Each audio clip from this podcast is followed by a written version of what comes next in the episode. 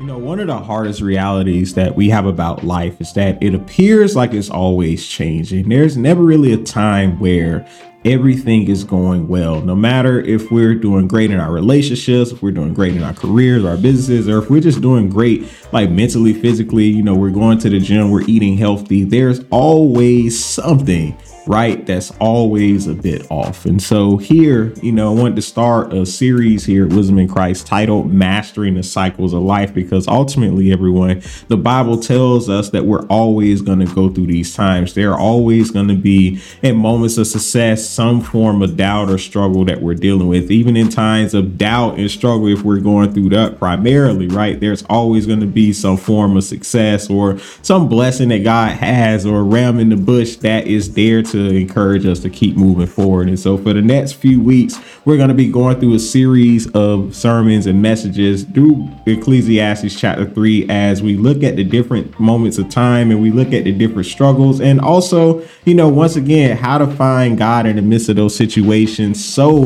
that we can remain strong regardless of the situations that come. And so ultimately, everyone, that is the journey. That's the things we're going to be exploring. And it is such a pleasure and an honor to be able to invite you all to experience this with us. All right. So if you want to get involved, please be sure to once again like the events and stuff that we're going to be posting coming up very soon. And just get ready for a series that will forever change your life if you grab hold to the principles that God has given us in this season.